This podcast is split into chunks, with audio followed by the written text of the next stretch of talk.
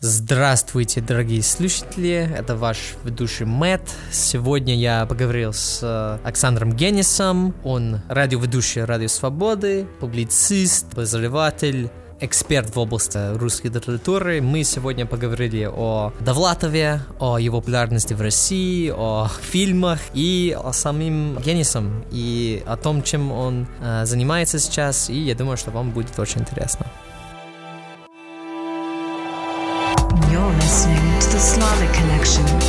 Brought to you by the Center for Russian, East European, and Eurasian Studies at the University of Texas at Austin. Александр, э, здравствуйте. Здравствуйте, Мэтт. Вы только что, мы только что послушали ваше очень интересное выступление про Довлатова и других русских писателей, про, про Солженицына, про Бродского. А, у меня такой вопрос. Как вы думаете, почему Довлатов стал таким популярным в России? Потому что он писал просто, глубоко и смешно. Все это вещи, которые в России не хватает.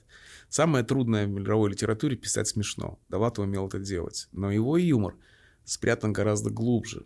И он писал о трагических вещах с юмором. Мгм. Это примерно то, что принесло славу Шекспиру. Если вы посмотрите его Шекспира, всегда после страшной сцены появляется шут.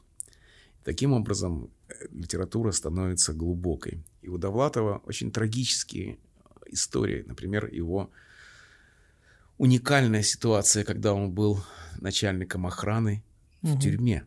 Дело в том, что в русской литературе огромная лагерная тема, тюремная тема, начиная с Достоевского, который писал Так. записки из мертвого дома, Солженицын, Шаламов.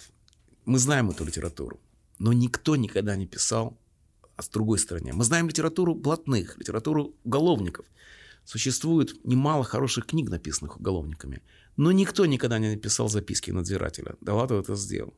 Но даже в этих книгах он всегда находил, я бы сказал, человеческую черту. И он всегда находил иронию и жалость. Эти два качества, которые он очень ценил, потому что прочитал у них у Хемингуэя. В Мгм. американской литературе у Хемингуэя была такая идея. Все, обо всем нужно писать с иронией и жалостью. Это очень хорошее сочетание. Это то сочетание, которое принесло ему славу в России. Мгм. А можно считать Довлатова политическим писателем? И вовсе нет.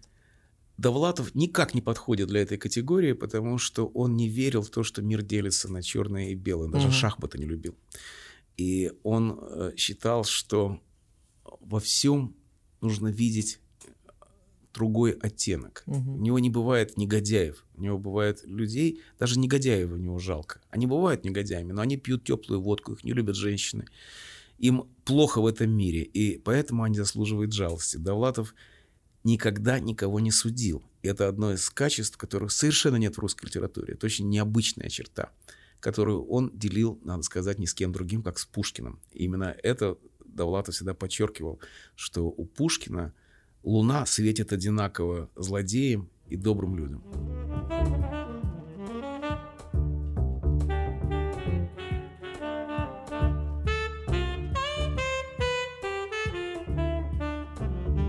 Да, я знаю, что его книги стали включать в списки а, литературы для школьников в России.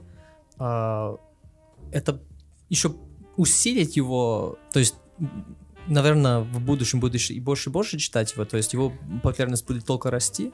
Вы знаете, то, что включают литературу в списки школьные, по-моему, глупость, потому что я вообще против этих списков как таковых. Я написал специальную книжку о том, что литературу надо не списки читать, а учить читать. Если вы, вы не учите примеры по физике или по арифметике, вы учите, как решать любые примеры. Если вы научитесь читать любые книги, то вы научитесь читать и то, что вам надо. А списки, они меняются, они э, не лучшим образом характеризуют писателя, потому что все, что включено в программу школьную, становится ненавистным уже потому, что оно включено в программу. Мгм. Это лучший способ убить литературу. Вот, например, Солженицына включили в Да, школьную да. программу, и с таким образом его сделали как бы российским, путинским автором. На мой взгляд, это преступление. Мгм. А, я, ну, ну, в- ну, два года назад, получается... А, нет, в прошлом году вышел фильм про Довлатова.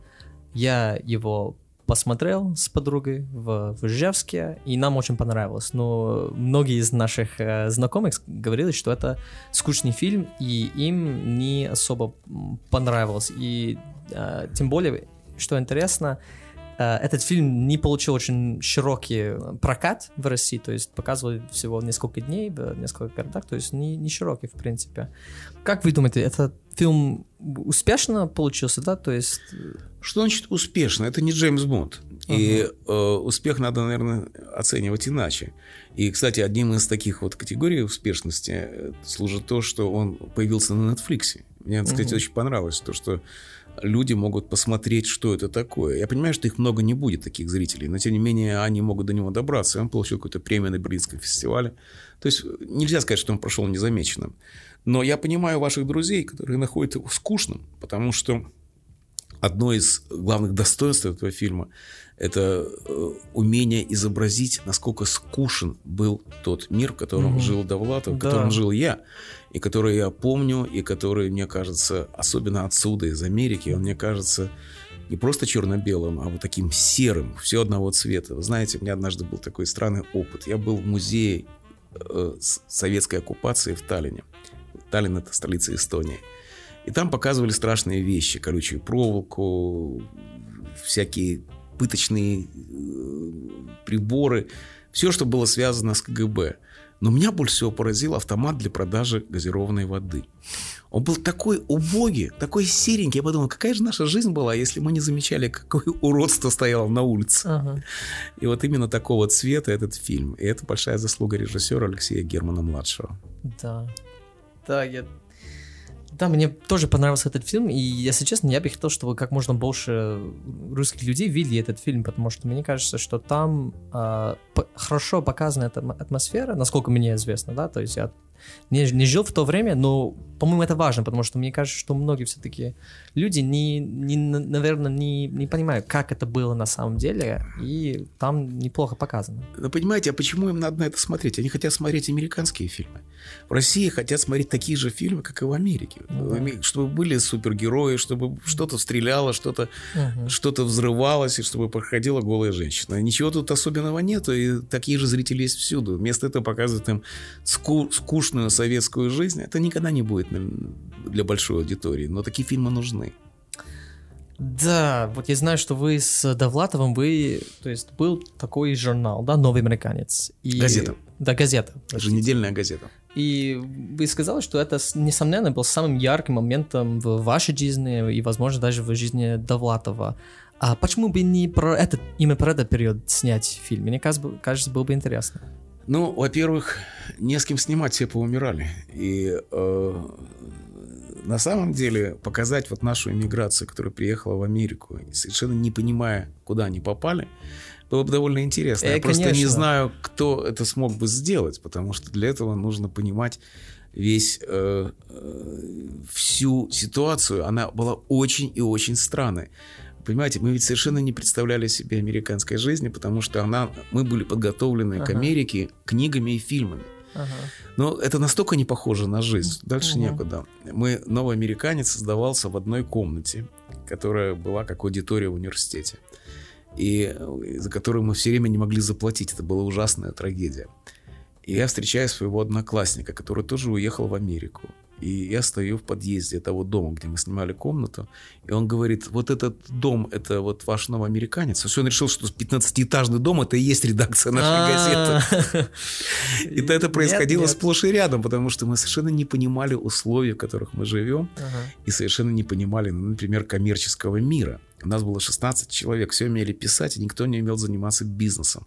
И мы э, этих людей так и не нашли, которые смогли бы коммерчески сделать эту газету успешной. Давлатов очень страдал и говорил, что по-русски гораздо лучше относится к тому, кто украл, чем тот, кто продал. И поэтому найти бизнесмена было безумно трудно.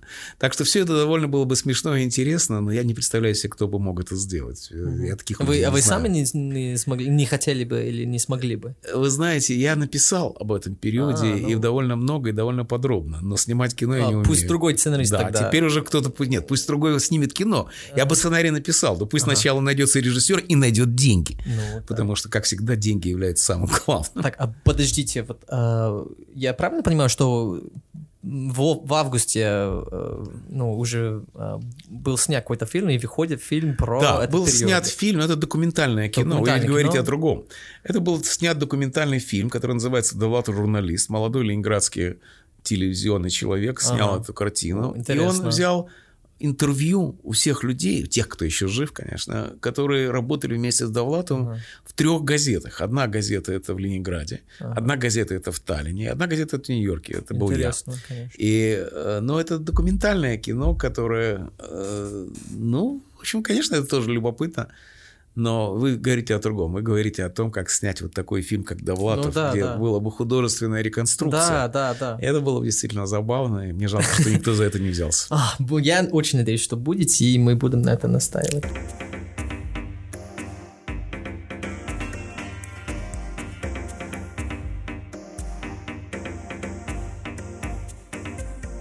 У меня такой вопрос. А какую литературу вы читаете сегодня?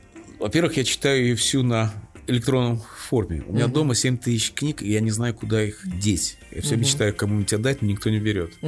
А какую литературу я читаю, вы даже не представляете себе. Это зависит исключительно от того, что сегодня. В данную минуту меня интересует больше всего. А поскольку в данную минуту меня больше всего интересует импичмент Трампа, то я читаю А, Нью-Йорк Таймс. Ага, ага. А вы читаете еще художественную, художественную литературу? И как часто? Мало. И э, я, как все люди моего возраста, предпочитаю нонфикшн. Это я уже заметил, что после 60 люди не читают романы, потому что читать о том, как кто-то умирает от любви, довольно уже странно. Да, да. Но есть книги, которые я не столько читаю, сколько перечитываю. И самое странное, что я вообще не люблю длинные скучные книги. Но среди моих любимых есть очень длинные книги, например, «Война и мир». Мгм. И я и перечитываю русских классиков. Но особенно, если вы одного писателя, которого читаю постоянно, всю жизнь, это Гоголь. Мгм. И ничего лучше Гоголя по-русски я не знаю. Вот это фанат. лучший классик русской литературы. Читаете, может быть, условный современный Гогол, но таких авторов, как Пелевина, Сорокина, и как вы относитесь? Я, э, это мои друзья. Сорокин точно. Пелевин человек загадочный, и мы с ним дружили 90-е годы, а потом он исчез. Но это нормально, потому что он человек мерцающий. А Сорокином я дружу и пишу о нем с 84 года. Я пишу о каждой строчке, которую написал Сорокин, я каждую прочел, я каждую написал. И я отношусь к нему замечательно. Я считаю, что это единственный русский писатель, который заслуживает Нобелевской премии сегодня. Это, кстати, очень пошло бы на пользу Нобелевской премии. Вот. Пелевина я тоже очень люблю. И э, 90-е годы он написал лучшие книги в России. И если меня спросят, что надо прочитать одну книгу американцев, чтобы знать, что такое Россия 90-х годов, я им скажу, надо прочитать Пелевина, книгу Чапаев и «Пустота». Да-да-да. Это лучшая книга, написанная в 90-е годы. И Пелевин пишет с переменным успехом. Он каждую осень выпускает по книге. Последняя книга мне понравилась. Она целиком вся про Америку. И абсолютно безумное Вот это представление Альфа об 9 Америке. или как- какая? Не-не, нет, это последняя книжка, которая называется... Я забыл, как она называется. Она, самая... она только что вышла в А, то вот сентябре. которая только что вышла. Да, так, в сентябре. так, Я так. уже прочитал, написал о ней. И там изображается Америка, которая погрузилась в гущу политической корректности, Да, и да. вся сходит с ума по поводу Me Too. То есть это все такие комментарии по поводу американской ситуации. И Пелевин очень хорошо знает и любит Америку. Он прекрасно говорит по-английски и знает всякие жаргоны. Но при этом, как все русские, он все равно не представляет себе Америки. потому Да, что- вот, я... Потому что ему кажется, что политическая корректность убивает Да. свободу. И он сказал, что Америка сегодня, в этой книге он написал, она больше всего похожа на Советский Союз 70-х годов. Вот это тот Советский Союз, который был в советское время. И это кошмар, потому что Америка стала таким же. Но вот если бы он приехал, например, в Техас, А. если бы он приехал в Техас, вот как я сегодня приехал, заметил ли бы он что-нибудь из того, о чем он пишет? Потому что Америка не газеты рас- предлагают Мгм. другую Америку, чем ту, в которой мы живем. И Да. Америка никогда не была и не будет похожа на Советский Союз. И этого в России не поймают и не да, поймут. Да, да, я полностью согласен с вами. И я даже скажу так, что я, во-первых, большой фанат его творчества, его работы, но все равно, когда он начинает про этот э, политкорректность, я вижу в этом некая э, вот инфантильность, как будто, что он э, он такая негативность, и что он настолько отделен от этого, и на- он на самом деле он это, это, это не понимает совершенно. Он Вот это- принимает видимость за суть. И это частая проблема с Россией, потому что очень трудно оттуда увидать все и понять, как человек живет каждый день. И увидеть, как вот быт нашей американской жизни, как он мало затронут чем бы то ни было, даже Трампом. И вот этого никто не может понять, потому что в Америке правительство так мало значит, государство так мало вмешивается в жизнь. Нам кажется, что оно много вмешивается, но это потому, что вы не жили в России, а я жил. И поэтому для меня, я знаю, что масса людей, которым просто абсолютно неинтересно все это. Они им наплевать, и они знать не хотят ничего. И они могут прожить всю жизнь без всякого Трампа. И жить, и, и, и никого это не коснется. И это понять, это, конечно, очень трудно. Потому что жить в России, скажем, без Путина трудно. А жить в Америке без Трампа можно. Так.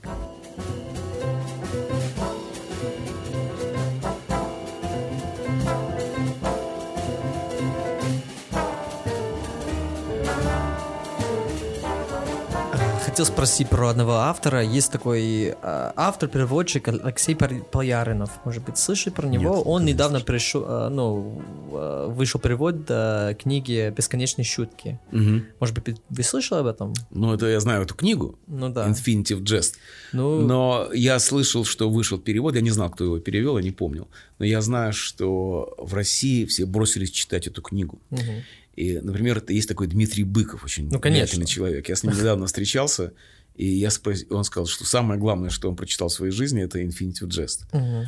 И я не знаю, по-русски или по-английски он читал, но да, в Америке, понимаете, дело в том, что в России все время ждут этой большой книги, которая должна изменить жизнь. И ждут ее уже не из России, а по привычке из Америки. Потому Да. что американские Ну книги так. меняли нашу жизнь больше, чем русские. Но я не знаю, как... Во, Ну, всяком, я- случае, во всяком случае, его хвалят. Хотя довольно Конечно, странно, потому вот- что книга огромная. Да. И там есть вещи, которые, ну, например, про теннис. Ну, как вот можно Да. читать сотни страниц про теннис? Ну, Ну, я не менее, скажу вам, что это интересно, потому что я читал и ну, на, на английском, и сейчас я вот э, приобрел э, переводы, и сейчас Ну я и как? читаю, и блестящий, просто потрясающий Перевод, перевод. Перевод за- совершенно блестящий. Да? Хотя, да, я, конечно, вижу, Ну, что- раз вы сказали, я, я специально посмотрю. Ну да. Это я- интересно. я абсолютно Вы же американец, вы я же мо- можете американец, сравнить, да? мне И что, 20 смешно? Очень смешно, и Это сохраняется юмор Да? э, в большей части. Хотя вот я, я больше, ну, иногда получается, что я замечаю на моменты, где а, не, не полностью, тут не полностью. Это Ну, ужасно трудно, ужасно. ну, Вот я Вуди. Аллена читал по-русски. ну, И вдруг я все время перевожу обратно на английский язык, потому что шутки не получается. Ну, мучительно. Поэтому, конечно, ну, перевод это всегда потеря. да, юмор сохраняется, я, я, я считаю. Так что Но я... это интересно. Я я специально, раз вы сказали, я специально посмотрю. Хорошо, отлично. И у этого э, автора еще вышел, вышла, ну, первая книга, его, по-моему, да, называется «Центр тяжести», я сейчас дочитываю, и тоже э, довольно-таки... Это его собственная проза? Собственная книга, да-да-да-да. Бояринов? Нет, Полярин, Поляринов. Поляринов. Все, Так, я посмотрю. так, так. Сегодня же посмотрю.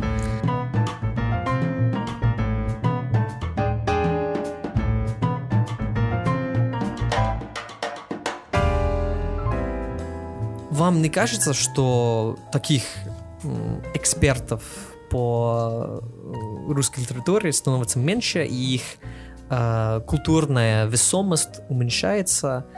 И просто я к тому, что мне кажется, что некого вас заменить, да, то есть это вот последние прямо интеллигентные люди, вот, которые прямо выходят в эфир и рассказывают про Довлатова и Солженицына, их становится меньше и мало, и это все забывается. А вы думаете, что сразу будут такие люди, которые вас заменят и будут также рассказывать про Пелевина, Сорокина и так далее?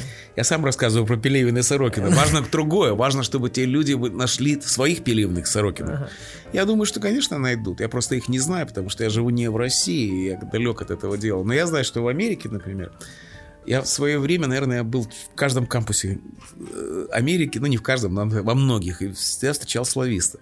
И теперь на каждой кафедре славистов есть наши соотечественники, которые Мгм. прекрасно разбираются в русской литературе Ну да. И есть там люди, которые этим занимаются очень успешно. Например, Марк Липовецкий в Колумбийском университете есть такой филолог. Он моложе меня лет на 15 или 20. Мгм. И Вот он как раз занимается тем, чем я занимался, а именно с новейшей литературой. То есть никто никуда не денется. Все всегда будет... Преемственность сохраняется всегда. Дело в том, что нам не нравится, мы не понимаем, но это потому, что мы хотим увидеть себя, а нас на самом деле надо увидеть других. Короче говоря, есть мой любимый писатель такой, Музель. который сказал, нельзя безнаказанно бронить свое время. Вот я эту фразу постоянно себе повторяю. Не брони свое время. Ага. Так, а на данный момент вы думаете, что вы будете и дальше выходить э, на эфир на Радио Свободы и такой план сейчас? Вы понимаете, дело в том, что мне трудно представить себе жизнь без такой работы. Я работаю на трех работах. У меня есть телевизионная программа, у меня есть радиопрограмма, у меня есть рубрика в газете. Mm-hmm. И все эти три э, не связанные друг с другом работы для меня необычайно важны, потому что интеллигент, особенно писатель, это каторжник, mm-hmm. который больше всего боится, что у него отберут его тачку. Ну да.